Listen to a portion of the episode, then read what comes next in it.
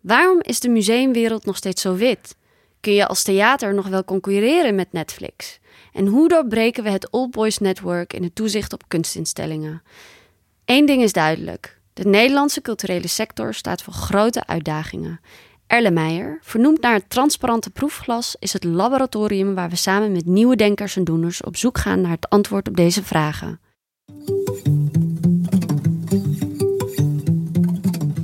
Want wij zijn van mening dat het debat in de cultuursector nog te vaak door dezelfde mensen gevoerd wordt en dat we daarmee niet per se vooruitkomen.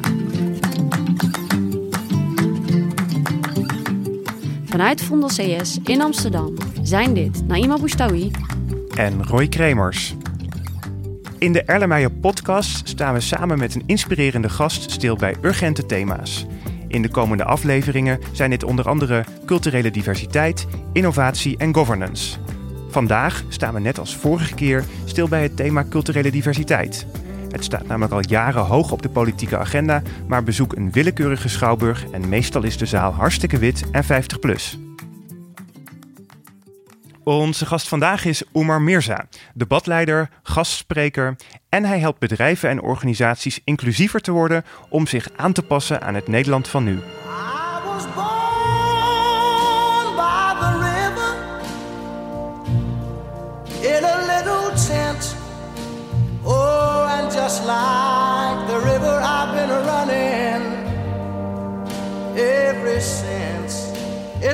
Long,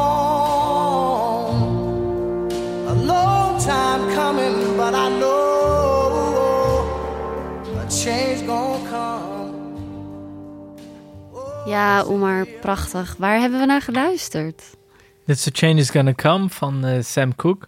Hmm. En uh, ja, Sam Cooke is natuurlijk één een uh, muzikale grootheid, maar tegelijkertijd ook waarschijnlijk de eerste zwarte man die soort van geaccepteerd werd door het witte publiek.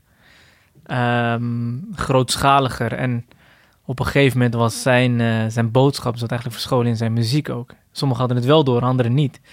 Maar dit gaat natuurlijk over veel meer dan uh, slavernij is wel verleden tijd, maar segregatie is nog springlevend. Hmm. Um, ja, en en en the change is gonna come. Uh, dat is toch denk ik gewoon een, uiteindelijk gewoon een hele hoopvolle boodschap, maar wel met een uh, serieuze ondertoon.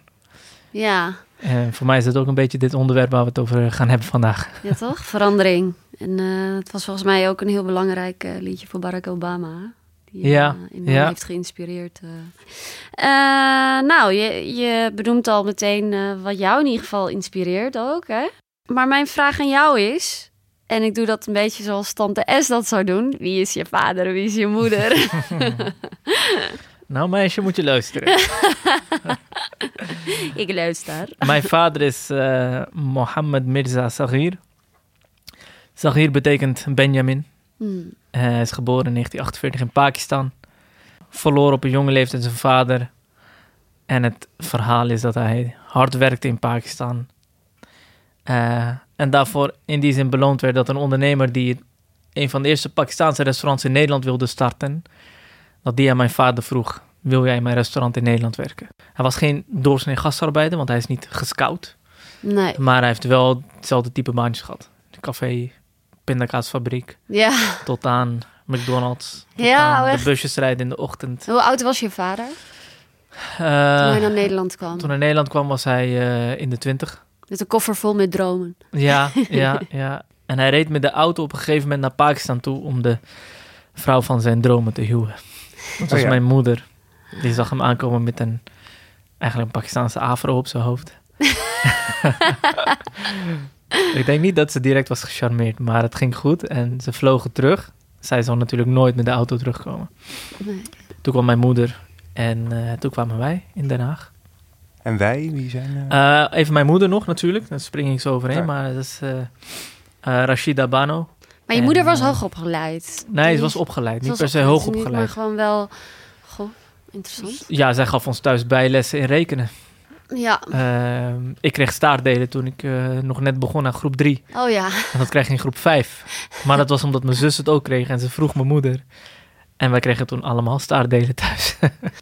En, en je, je, je, je, je vader en moeder zijn dus toen in, in Den Haag, je vader woonde al in Den Haag. Uh, Ja. Je moeder is naar Den Haag gekomen.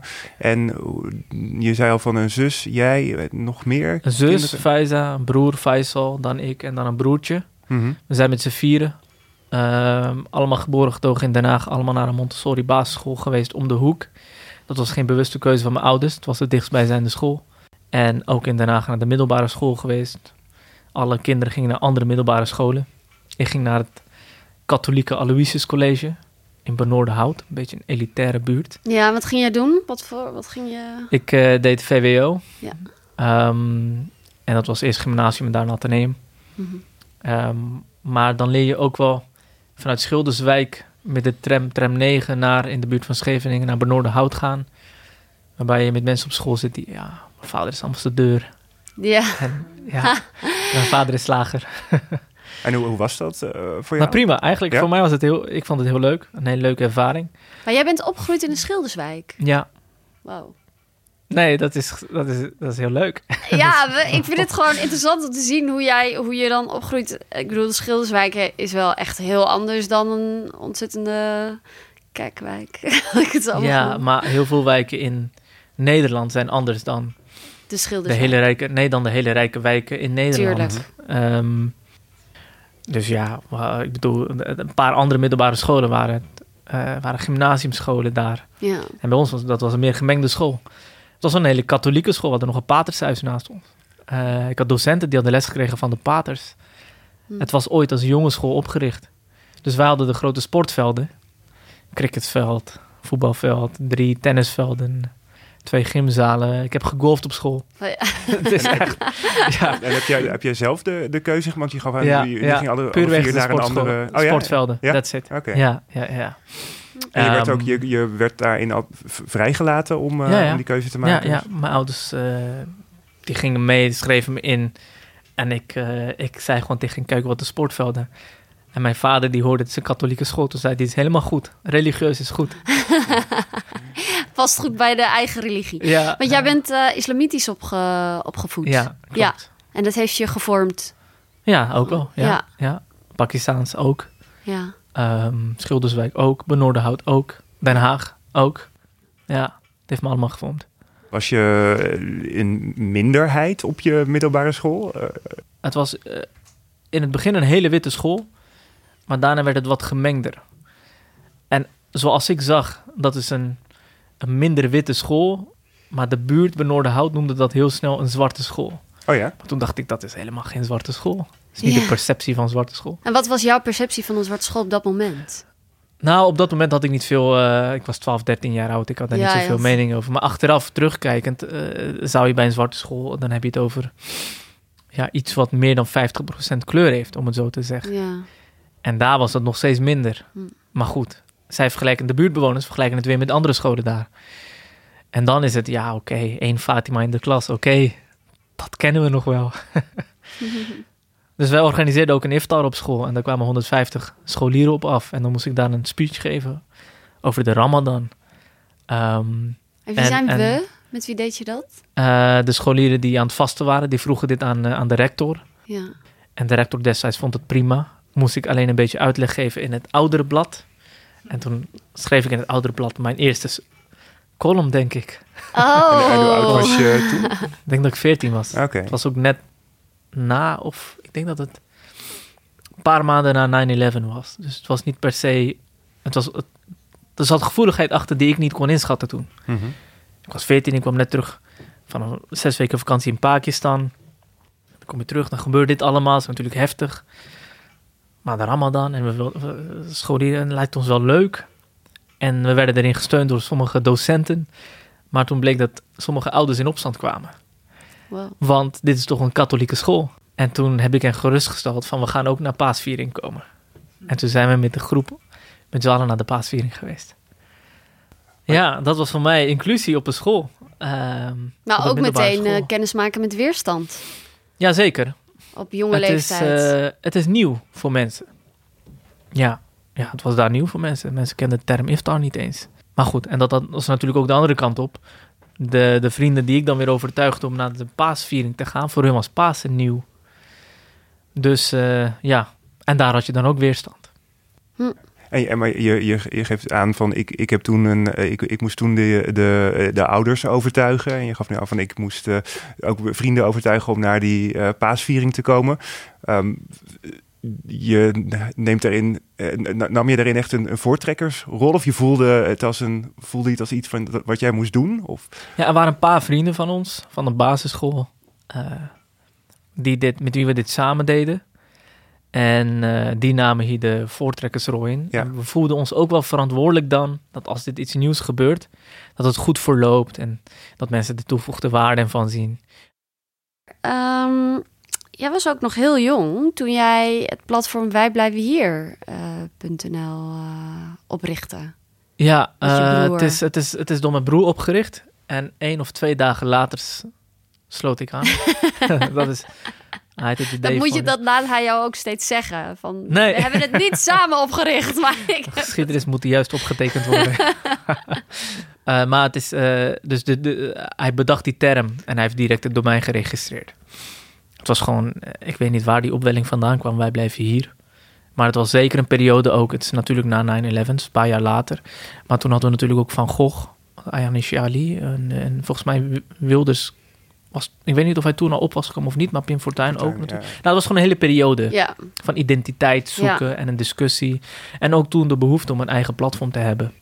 En dat was toen gewoon een heel divers panel van jongeren op een gegeven moment, wat gewoon ging bloggen. Wat toen hip en happening was. Ja. Bloggen. Ja, en daar, uh, daar ben ik toen hoofdredacteur van geweest, uh, zes of zeven jaar lang. Ja, ja, elke dag stukken nakijken. Ik denk dat ik 3000 stukken heb nagekeken. En een paar honderd zelf geschreven. ja.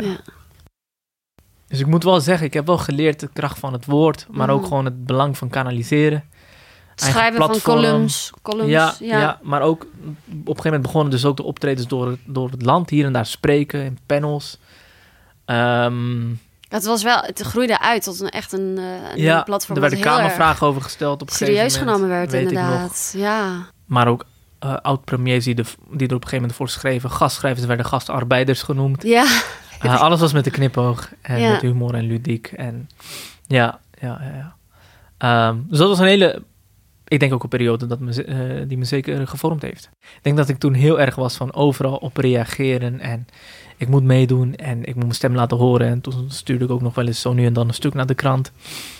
Um, voor elk panel waarvoor ik werd uitgenodigd door het land was ik aanwezig. De Bali of, of, of in Utrecht of het maakt niet uit.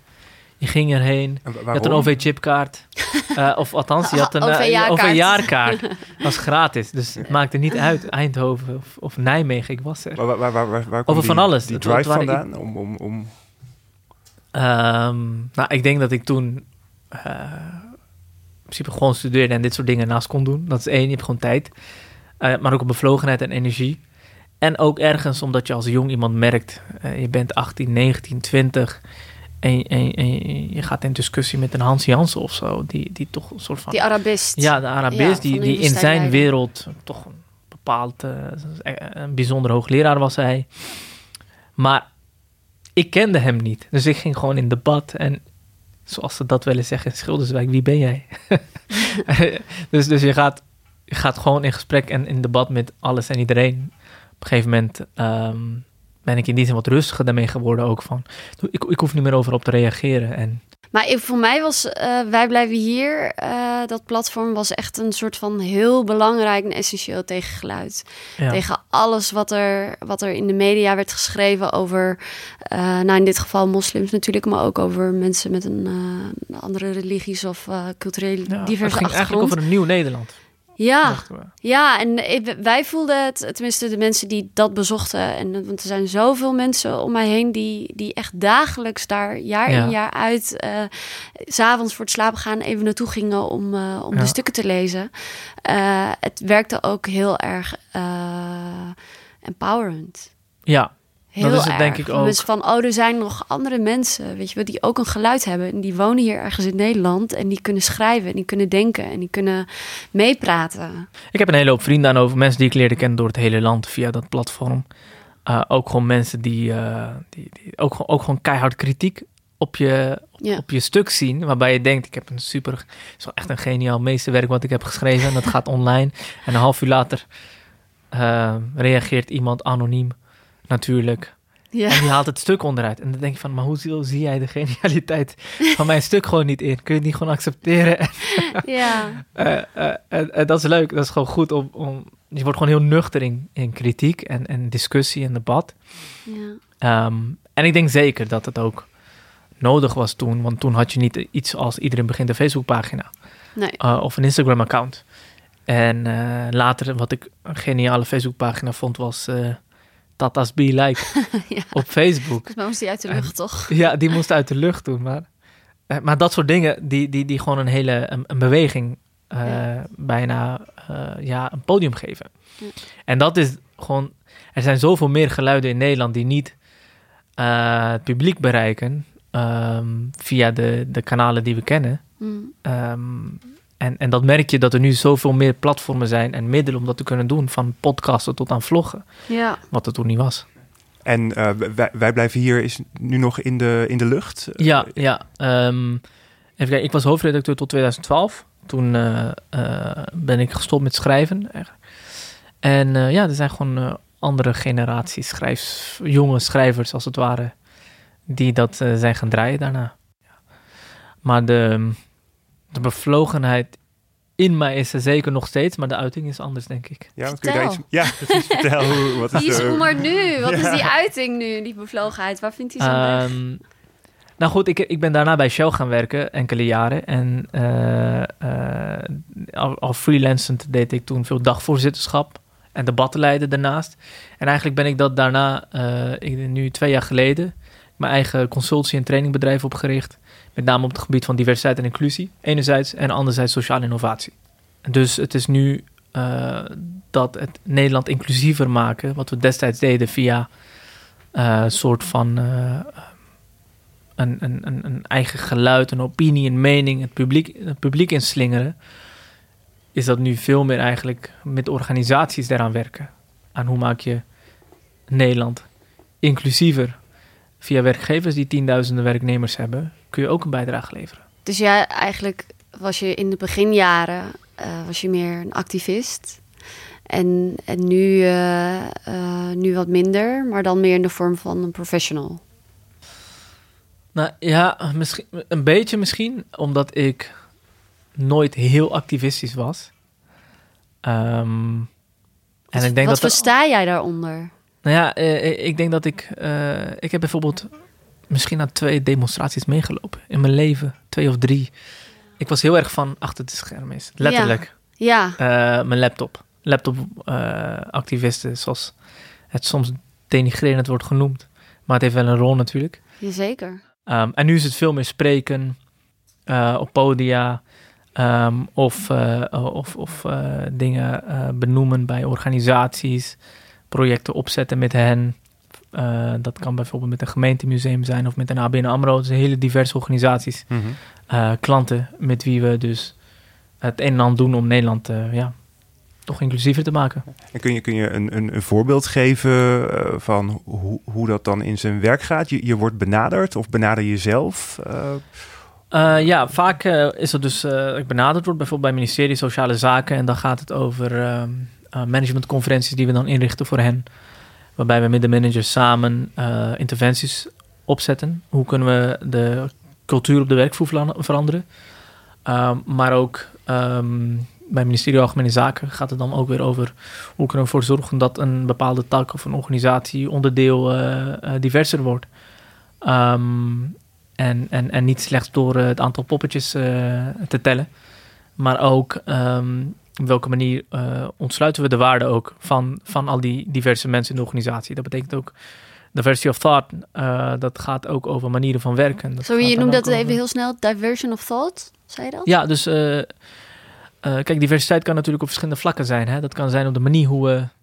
het kan gaan om kleur, het kan om- gaan om gender, geslacht, leeftijd, physical abilities. ehm, maar het kan ook gaan over de manier hoe we denken. En, en als het gaat over creativiteit en input en samen dingen creëren. ehm, van een WRR, wat valt onder het ministerie van Algemene Zaken. die, die toch hele belangrijke rapporten moet schrijven over de toekomst van Nederland en Ja. grote uitdagingen. En het is best belangrijk wie aan tafel zit en daarover meepraat. Ja. Of dat het gaat over een ABN, waar het gaat over toekomstige financiële producten op een veranderende eh, markt. Of een NS. Eh, en, en, en heel Nederland reist met NS. Ehm, en als organisatie ken je je reiziger. Ehm, ja, dat zijn toevallig enkele voorbeelden van, eh, van projecten waar we mee werken. Maar je noemt eh, eh, verschillende clubs. Hè? Je zegt overheden en, en bedrijfsleven. En heb je ook nog, je noemde ook het gemeentemuseum. Hè? Ehm, dat zijn ja, drie verschillende clubs. Als ik, of, of, ja, Sectoren. sectoren. Ja. Zie jij verschil in, op het moment dat je gaat adviseren over diversiteit? Wat zijn de verschillen? Ja, eh, Uitdagingen? zonder concrete organisaties te noemen. Ja, Ehm, maar je ziet vaak wel dat bedrijven natuurlijk. Kijk, bottomline bedrijven zijn er om geld te verdienen. Ja. Dus het zal soms liggen op een intrinsieke motivatie. Wat dan vaak te maken kan hebben met een, eh, eh, een employer branding of een brand value. Of wat zijn de waarden die een organisatie, een bedrijf, een merk wil uitstralen. Ehm, maar dan hoef, je niet, dat- dan hoef je nog niet eens iets aan je eigen organisatie te doen. nou, vaak wel. Eh, Hoe dan? Eh, je kunt niet slechts een marketingcampagne opzetten en je naam oppoetsen en dan ondertussen. een witte organisatie zijn. ehm, Ja, of een, of een niet-inclusieve organisatie zijn. Eh, Maar om dat het zie even ik breder wel. te maken. Ja, maar je vraag was: kun je iets alleen aan je brand doen? Ja, en dan zeg ik: ja, maar dat is dan alleen een gevel oppoetsen. En, en, en het punt wat ik wilde maken is het verschil wat je wel ziet in sectoren is dat bij sommige bedrijven zal het zijn wat is de business value van diversiteit en inclusie. En die is er ook. Bij sommigen is het veel meer vanuit een rechtvaardigheidsprincipe. ja. Iedereen moet mee kunnen. Het mag toch niet zo zijn dat we mensen uitsluiten in de samenleving. En weer bij een andere partij gaat het heel erg over toekomstig publiek. Ehm, bij een museum kan het gaan over... spreken wij ook over tien jaar nog steeds een relevant publiek aan? Eh, of hebben wij straks veel minder bezoekers omdat ja, een vergrijzing is en, en, eh, eh, CBS-cijfers geven aan... straks is 60% van de jongeren heeft een niet-wit achtergrond. Of een niet-Nederlandse achtergrond, zoals we zeggen. Het is bijna al zo. Ja, ja in, som, in, in in een stad als Amsterdam is dat al is zo. dat al zo? Ja. Ja, ja, maar dan de rest van Nederland nog. En, en hoe, als je zo'n vraag krijgt eh, van hoe zorgen we ervoor dat we in de toekomst ook nog een publiek aanspreken? Of eh, eh, hoe ga je daar dan mee aan aan, aan de slag? Nou, er moet eens goed onderzoek gedaan worden. Wat is het huidig publiek? Wat is de trend in de samenleving? En waar komt het publiek op af? Het gemeentemuseum had bijvoorbeeld ehm, een expositie Glans en Geluk opgezet. En dat deden ze samen met, eh, met culturen vanuit waar die kunstobjecten waren verzameld, als het ware. Met name, dat was kunst met name uit de moslimwereld, Arabische wereld, maar ook een deel Perzische wereld. Daar hebben zij een, eh, een, een eh, expositie van gemaakt. Maar dat deed ze samen met mensen die die culturen op de een of andere manier beter kennen of beleven. Ehm, daar is dan zo'n expositie uit voortgekomen. En het schijnt dus, ik ken de exacte cijfers niet, maar dat nou, publieksonderzoek geeft wel aan dat, eh, dat daar publiek op afkwam wat niet gangbaar publiek is van het gemeentemuseum. Nou, dat is wel een redelijk verwachtingspatroon. Dat zul je ook wel verwachten met als het gaat om een expositie over een bepaalde Russische kunstenaar bijvoorbeeld. Of eh, eh, wat we hier ook wel eens zien in, in, in, in een foto-expositie van een, van, een, van een Turkse fotograaf. Dat trekt natuurlijk altijd wel.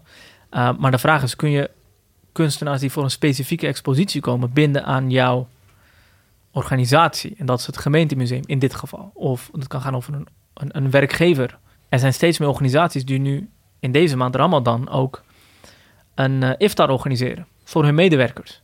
Niet voor klanten, maar voor medewerkers. Waarom? Omdat zij, ja, zij aangeven, wij willen dat onze medewerkers zich ook hier thuis voelen. Maar ook, we merken dat op onze vacatures eigenlijk alleen een bepaald type publiek solliciteert.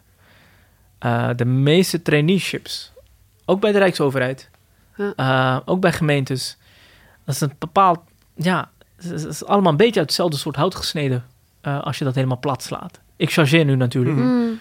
Bij een bepaald traineeprogramma in een gemeente. Ja, dat representeert ook niet een grote stad waar het toch veel diverser is. En soms merk je dat iemand wel moet ingrijpen die hoger in de boom zit. Uh, soms een burgemeester of een wethouder en die zegt van... Dit, dit, dit valt toch niet te verkopen aan de stad? Nee. Maar hoe denk je hoe dat komt? Nou, deels. Uh, denk, aan, denk aan een NOS. Hoe worden keuzes gemaakt van wat nieuws is en wat nieuwswaardig is en wat relevant is? In die end is het een inschatting wat is relevant voor het publiek, wat is nieuwswaardig voor het publiek ook. Dat is waarom we soms, waarom een aanslag in Parijs of Utrecht groter nieuws is dan een aanslag in Pakistan of Nigeria. Mhm. Het heeft te maken met waar kunnen we ons wel en niet mee identificeren. Of uh, wat is nieuw? Elke dag, uh, er, is, er is tussen haakjes, hè, uh, er, er, is weer iemand omgekomen in, in, in, in de Gazastrook, is geen nieuws meer tegenwoordig. Mm. Dat is heftig, het is erg, maar het is geen nieuws. Het is helaas een beetje het probleem hoe het werkt. Um, maar een ander type redactie leidt tot ander nieuws. Ja. Omdat het menselijke inschatting is wat we uiteindelijk vanuit van al, al die nieuws uh, vanuit APN en dergelijke, wat we binnenkrijgen, aan duizenden berichten per dag. We moeten selecteren wat op de voorpagina komt en wat niet. Ja. En wat is nieuws en wat niet. En dat is mensenwerk.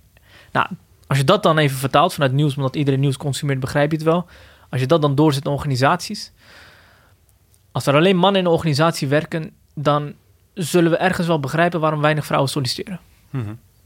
Nou, en dat kan je dan doorzetten naar ja. andere vormen van diversiteit. Dat is niet het enige overigens. Mm -hmm. Maar dit is maar één, even snel één, één reden waardoor dat een beetje, je kloont jezelf, ons kent ons. Ja. Ja. Want dat, dat, is, dat, dat zie je bijvoorbeeld in de, in de cultuursector, wordt er, uh, wordt er wel diverser geprogrammeerd. Je geeft als voorbeeld uh, zo'n tentoonstelling in het uh, gemeentemuseum. Of het heet, ja, nou, noem het nog steeds maar het gemeentemuseum Den Haag. Um, maar dat is natuurlijk incidenteel. Uh, ja. En uh, het is voor mij interessant. De, de vraag is juist hoe verduurzaam je dat? En dan moet je volgens mij wel echt naar de organisatie gaan kijken. Wie, want ja, je kan wel gaan zeggen van we, we programmeren voor een bepaald publiek, maar op, op een bepaald moment, je, je moet ook als publiek, als, als bezoeker, wil je, wil je ook gaan herkennen in medewerkers van zo'n museum. En als je inderdaad een vacature uh, plaatst en je komt in een omgeving waar alleen maar witte, uh, hoogopgeleide um, kunsthistorici zitten, um, ja, hoe, hoe, hoe, verhoudt dat zich dan tot, tot, tot, tot de huidige maatschappij? Ja, kijk, er is, een, er is zeker een mismatch tussen de meeste organisaties en de leiding daarvan en de samenleving. Eén uh, is een simpele verklaring. Uh, doorsnee van de samenleving is niet per se, is niet altijd hoog opgeleid en dergelijke. Hè? Even, even als, we dat, uh, als we dat even um, gewoon accepteren voor wat het is. Um, maar als ik even een idee geef, hè, van stel dat NOS elke vrijdagmiddag een, een, een rubriek zou hebben: nieuws voor kleurlingen of nieuws voor vrouwen. Dit is relevant nieuws voor vrouwen. Dat zal best gek zijn. Hè? Nou, dit is waarmee ik dan even vergelijk incidenteel iets leuks doen. Ja. Dat, ja, dat is leuk op dat moment, maar dat, dat uh, beklijft niet. En als een marketingafdeling, een programmeerafdeling, een financiële afdeling, een HR-afdeling niet begrijpt hoe de samenleving tegenwoordig in elkaar steekt, dan blijft het uiteindelijk inkopen van externe expertise om een project op te zetten. Maar dan is het niet iets wat in de bedrijfsvoering terechtkomt. Het interessant. We hadden uh, onze vorige uh, podcast was met Touria Meliani. En zij gaf ook aan uh, veel mensen die nu achter de, achter de knoppen zitten of die beslissingen maken, die hebben gewoon het referentiekader niet van een heel groot deel van Nederland. Ze hebben geen idee wat er speelt. Dus hun systemen um, passen ze aan op hun eigen referentiekader, wat totaal, waar een totale mismatch is met een heel groot deel van de samenleving. Ja, ja zeker. Uh, je merkt het bij uh, burgemeesters, vind ik altijd een leuk voorbeeld, omdat je daar heel concreet kunt zien. Burgemeesters worden verwacht bijna overal aanwezig te zijn fysiek. En ze beseffen dat dit deel is van hun functie. Waarom? Omdat ze de stad representeren. En het is toch iets heel lokaals. Dus als in Den Haag de burgemeester niet aanwezig is bij een grote brand, of in Amsterdam de burgemeester niet aanwezig is als er problemen zijn met een, uh, met een bepaalde school, dan wordt zo iemand er direct op aangesproken. Bij organisaties en bedrijven werkt dat niet zo. Het is niet zo'n publieke functie natuurlijk. Maar wat, wat, wat dus in dat soort publieke functies wel direct wordt begrepen is, Als wij niet geloofwaardig zijn, kunnen we onze functie niet doen. Maar ook als wij niet weten wie het publiek is, kunnen we onze functie niet doen. Slechts rapporten lezen en adviseurs die het ons vertellen, dat werkt niet. Ehm, en in die functie zie je wel heel duidelijk dat ehm, bij bedrijven en organisaties, maar ook, ook, ook in de kunst- en cultuursector, ehm, het is te makkelijk om je in je eigen expertise, ja, maar dat is mijn vakgebied, en eh, met, een, met een prachtige productie bezig zijn, maar het publiek waaraan het verteld moet worden, waar het overgebracht moet worden. En dat hoeft niet altijd een representatie te zijn van je geografische Mhm. locatie. Hè? Mhm. Uh, want niet alles is voor iedereen bedoeld. Um, maar het zou jammer zijn als, als het gewoon niet aankomt bij een doelgroep die je misschien wel, wel had kunnen binden aan jezelf. Ja. En wat zijn de, de andere factoren die volgens jou ook een rol spelen, behalve uh, wat je eerder noemde? Dus die een rol spelen bij dat organisaties ja. um, niet diverser zijn dan ze zijn nu eigenlijk. Precies, ja. Um, kijk, je en, noemde hè, van mannen kiezen mannen uit. En, uh, ja, dus dat is kloningsgedrag. Dat is kloningsgedrag, maar wat speelt ja. er nog meer? Want wij hebben vorige keer ook met uh, de wethouder ook hierover gesproken. En toen hebben we het gehad over discriminatie. Bij dit onderwerp, onderwerp wordt het bijna, wordt het eigenlijk een beetje als onderwerp vermeden wordt een beetje omheen uh, gepraat. En uh, ik, ik, om je een voorbeeld te geven, ik zat vorige week met iemand die, uh, die de politie heeft geadviseerd over culturele diversiteit. En zij zei toen, heb jij volgens mij ook gedaan, hè, de politie? nee, niet. Oh, dat heb je niet gedaan, oké. Okay. Maar zij vertelde van ja, en, de, de, de mensen die op de politieacademie komen, die, nou, die melden zich allemaal aan, mensen met een cultureel diverse achtergrond. Die zijn er dan, die voelen, voelen zich dan niet meer zo prettig en die stoppen dan met die opleiding. En toen zei ik tegen haar, wat bedoel je nou precies met ze voelen zich niet zo prettig? En toen zei ze, ja, ze worden heel hard gediscrimineerd. Zei, maar dan moet je ja. dat, dat zeggen. Want maar dat is, een, dat, dat is een wetenschappelijk feit. Ja. Dit is, laten we niet doen alsof dit een mening is. Ja. Het is een feit en het is meermalen onderzocht dat er discriminatie en uitsluiting is op de arbeidsmarkt. Het is heel simpel. Het is een feit dat, uh, dus het blijkt uit onderzoek, mm. um, dat iemand met een Nederlandse naam die erkent in zijn sollicitatiebrief dat hij een strafblad heeft.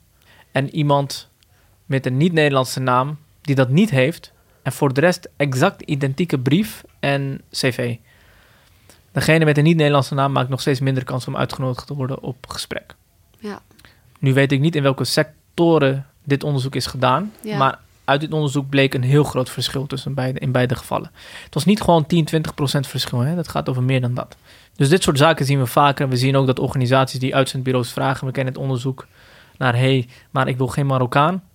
Dat de meeste uitzendbureaus gewoon daarin meewerken. I know. Um, dus dus uh, ja, klopt. Dit is er. Weet je, uh, de wereld is niet eerlijk. En uh, change is gonna come, hopelijk. Maar, maar hoe, er is zeker discriminatie en racisme. En dit, maar dat, dat is een... Um, maar hoe kan een organisatie, zeg maar, die wel die ideeën daarover heeft geformuleerd, van goh, wij als organisatie zouden er heel graag aan iets aan willen doen. Hoe kun je daar nou als organisatie door alle lagen van je organisatie daar aandacht aan besteden? Hoe kun je de mindset ja. van mensen veranderen? Kijk, dat kan is, dat? Ja, het kan. Het is niet makkelijk. Ja. Um, ook heel veel onderzoek hiernaar wijst uit mm -hmm. bij, um, dat in het begin um, is het vrij lastig. Uh, bijvoorbeeld als je dit bespreekt, het is moeilijk hè. Ik noem maar iets. Zelfs het onderwerp van Zwarte Piet en Sinterklaas bespreken, terwijl elk jaar weer dit terugkomt op de werkvloer. We kunnen het niet meer negeren, toch? Um, dus om jouw vraag te beantwoorden van... oké, hoe kun je dit dan laten doorcijpelen... door de hele organisatie en het deelmaken van een organisatiecultuur ook... leiderschap is heel belangrijk. Nou, bijvoorbeeld de wethouder is was hier vorige keer. Nou, die, die, die, die straalt iets uit, is een autoriteit, dat is leiderschap. Mm. Um, als, het, als, het eromheen, als we eromheen draaien en niet durven te benoemen...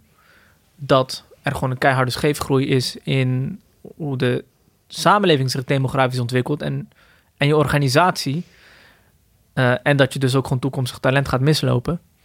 Um, dat moet erkend worden. Ik merk organisaties die dat erkennen en gewoon zeggen: ja, wij willen komende tijd werken aan meer vrouwen in de top, meer kleur in topposities en noem maar op.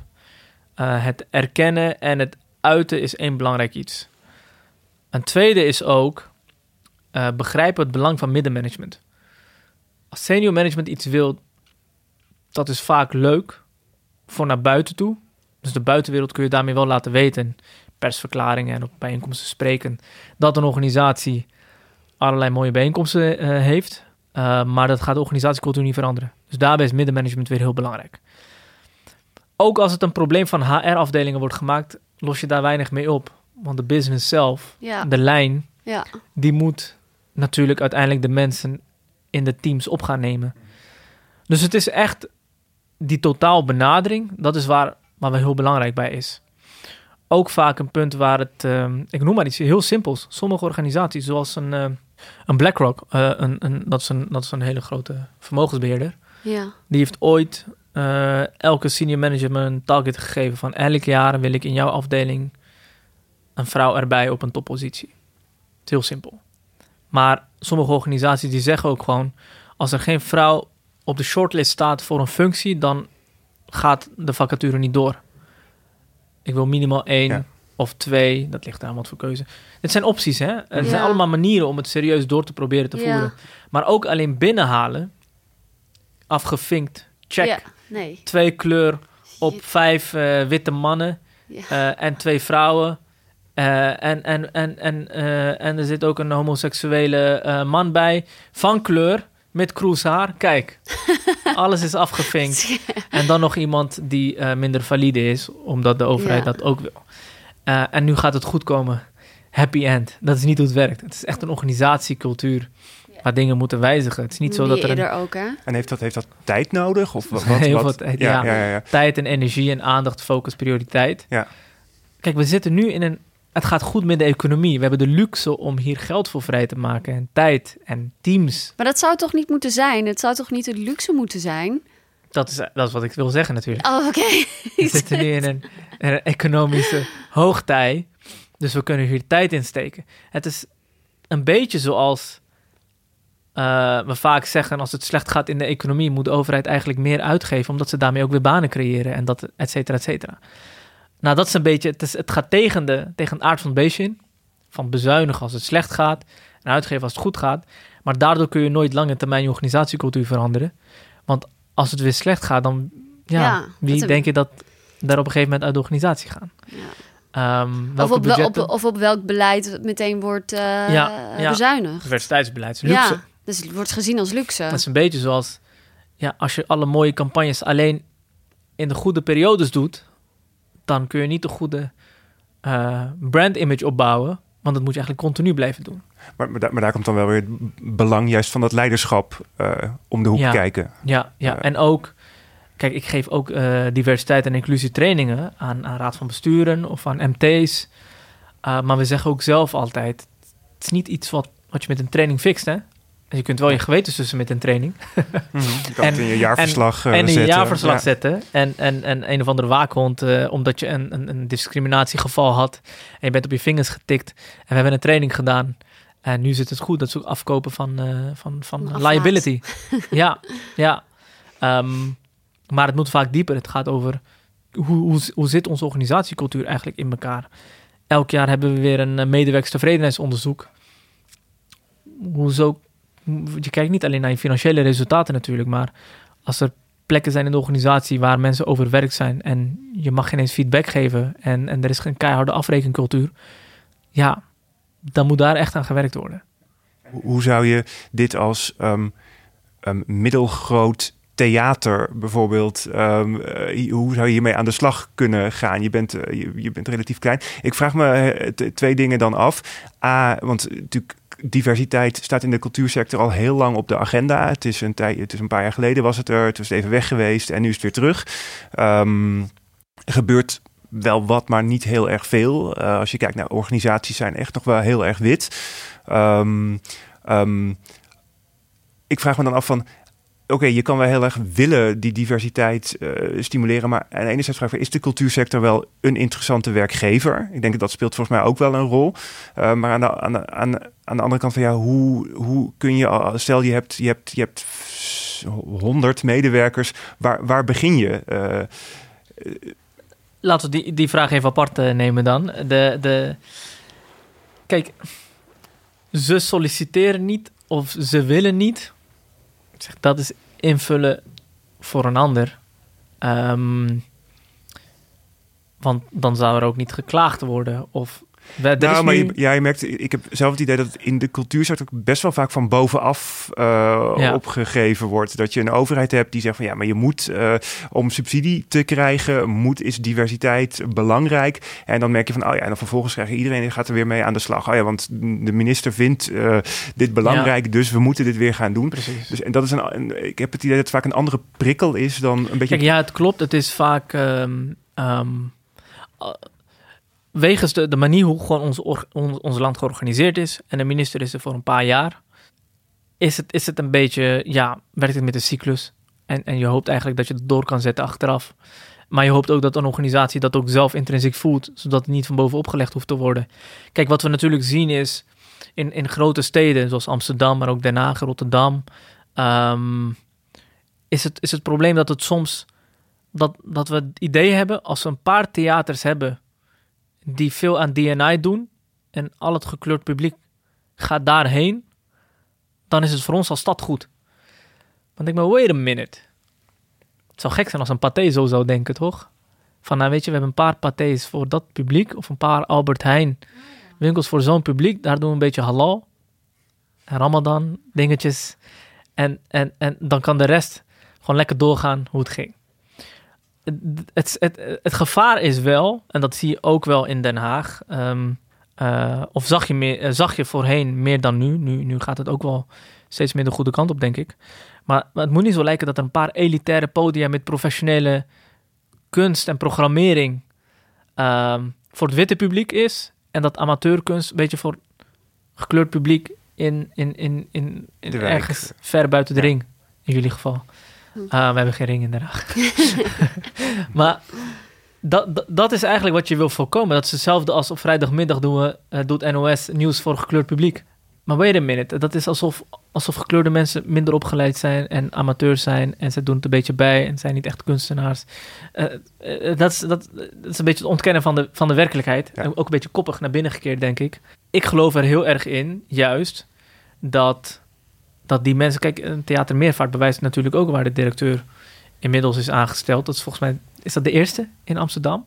Nou, we hadden ooit, eh, dus Touria was, eh, was Ja, directeur van de. Tolhuistuin. Directeur van de Eh, we hebben Tolhuistuin nu. Clyde Menzo, de directeur van Amorpodia. Ja. Ernestine Convalius van Belma Pact. Ja, dus er zijn er ja. wel een aantal. Alleen als je gaat kijken op het totale aanbod, het is het blijft echt heel gewoon- weinig. Ja, ja. Ja. Ja, ja, Kijk, het is begrijpelijk overigens, want eh, veel van die mensen hebben eh, tientallen jaren ervaring soms. En de gekleurde, eh, laten we zeggen, gemeenschappen zijn eh, wat jongere generaties. Ehm, een beetje vanaf de jaren 70, 80, 70 in Nederland. Misschien 60 sommigen. Maar goed, eh, het is nu ook weer, we zitten ook weer in, eh, in, in eh, 2019. Dus eh, hoe oud moeten ze worden? Aan de ene kant willen we verjongen, daar kunnen ze ook heel goed bij helpen. Tegelijkertijd. Ehm, maar ook, vergis je niet, dat publiek is zo keihard aan het veranderen. Mhm. Ehm, je kunt dat ontkennen en negeren en, en en soort van in je eigen elitaire bubbel leven. Maar dan weet ik niet hoe, of dan weet ik wel hoe je toekomst eruit ziet eigenlijk. En, dat, en dat is? nou, niet zo rooskleurig. Eh, eh, niet zo kleurig überhaupt. überhaupt. Nee, nee, nee. nee. Kleurloos. Grijs.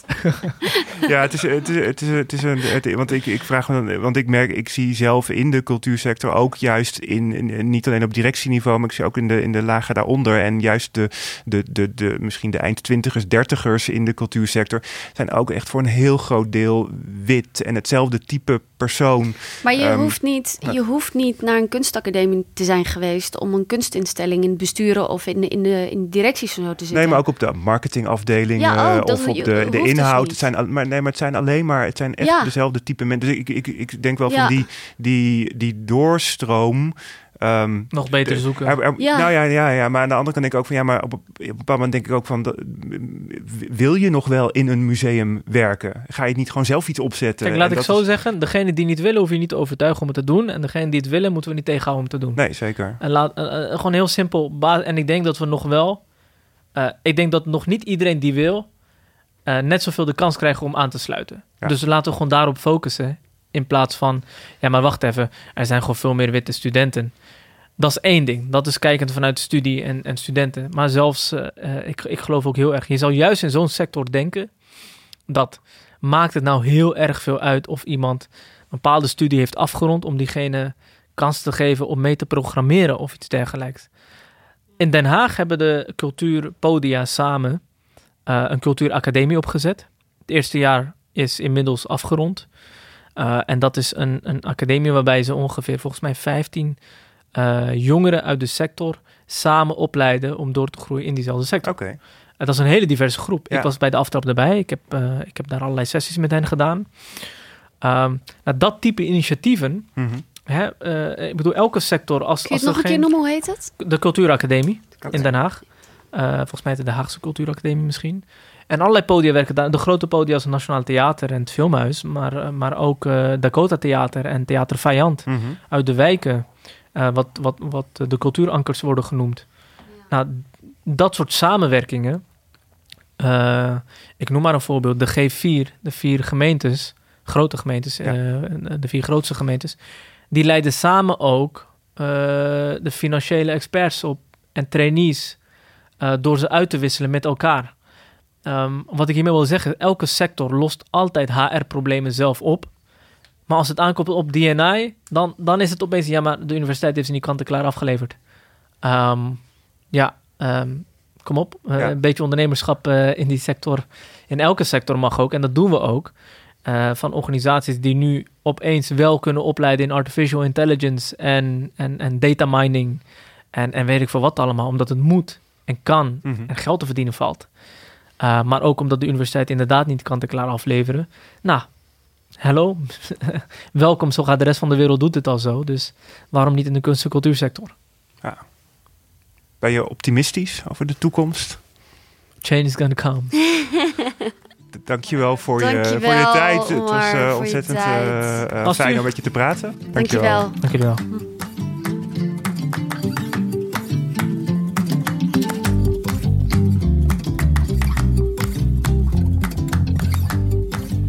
Nou, nummer twee zit erop. We bestaan. Ja. hoe, vond jij het, eh, hoe vond jij dit gaan, deze aflevering? Ja, ik, ik vind het echt heel belangrijk dat we dit soort verhalen horen. En ik vind het heel bijzonder hoe Omar al op hele jonge leeftijd... Uh, door omstandigheden die, die, buiten hemzelf hebben plaatsgevonden... zich geroepen voelde om hieraan uh, duiding te geven. Mhm.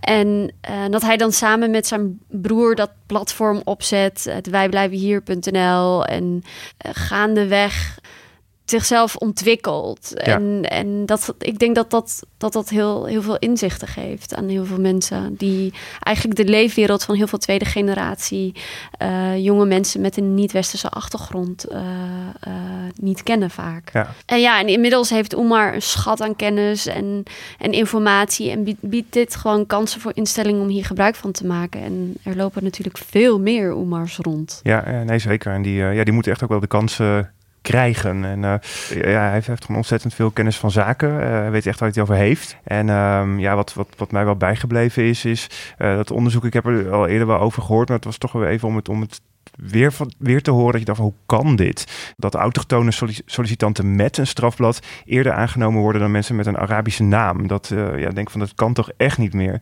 Ja, um, ja dat vonden heel veel mensen schokkend. Ja, maar ja, ja, wat, ja, to wat, toch ja, blijft dat. Hè? Ik denk dat als je er niet, niet direct mee te maken hebt en, en je, je leest dat, dat, je, dat, dat dat schokkend is. Voor mij is het geen nieuws. Nee, het is, ja, het is, het is confronterend. Of Ja. weer, het is ja, eh, Ja. eh, nou ja, mm, ja ik, ik denk echt van ja, dat, hoe, ja, daar zit nog steeds die hoe van wat kunnen we hier aan veranderen. Ja. Maar als ik, eh, ja, als ik wel, als ik wel kijk van nou, wat, wat zouden we dan kunnen veranderen? Wat zou de cultuursector bijvoorbeeld kunnen leren van andere sectoren? Vond ik het voorbeeld eh, wat, wat Omar aanhaalde over de, de G4, dat zij, eh, dus de, de, de vier grote steden, dat zij samen financiële experts op, opleiden. Ehm, dan zou je denken van ja, oké, waarom moet de cultuursector als geheel niet veel meer samenwerken om actiever ehm, eh, ja, cultureel divers talent op te leiden? Dat, dat, dat kun je, ja, dat is lastiger om dat als één instelling te doen. Maar als je de hele sector samenneemt, dan heb je echt wel een groot Ja. bedrijf. En dan zou het veel makkelijker eh, moeten gaan. En als je, je zou natuurlijk met een soort pool kunnen gaan werken. Net, net, zoals in, in Den Haag dan bijvoorbeeld al gebeurt tussen instellingen. Dus nou ja, dat is misschien die koppeling van Den Haag en dat landelijk gaan, uh, gaan doen. En met, met die koppeling van Den Haag, dan bedoel je dat netwerk toch? Ja, uh, de Haagse Cultuuracademie. Ja, ja, ik kende dat niet, maar dat leek me toch wel van wauw. Ik vond dat, echt, uh, dat vond ik ook wel een eye-opener. Van goh, dat, dat, zou, dat zou ook in, niet alleen in Den Haag, maar misschien landelijk, maar ook dat, dat de grote steden daar zelf ook goed over nadenken. De culturele instellingen. Ja, hoe zou je... zeker. De, de voorbeelden zijn er dus. Dus ja, die zijn maak daar gebruik van. Maar wie is onze volgende gast? Onze volgende gast. Uh, nou, voor onze volgende gast duiken we het nachtleven in. Uh, dat doen we met de Emma van Meijeren. Veel mensen denken van het nachtleven, dat is progressief. Daar zitten de open-minded uh, mensen. Um, dan uh, kun je best wel eens bedrogen uitkomen. En daar uh, gaat Emma ons wat meer over vertellen. Ze is pas 26 en zet zich in voor een inclusiever nachtleven. Ze maakt onder andere deel uit van de organisatie Dance with Pride.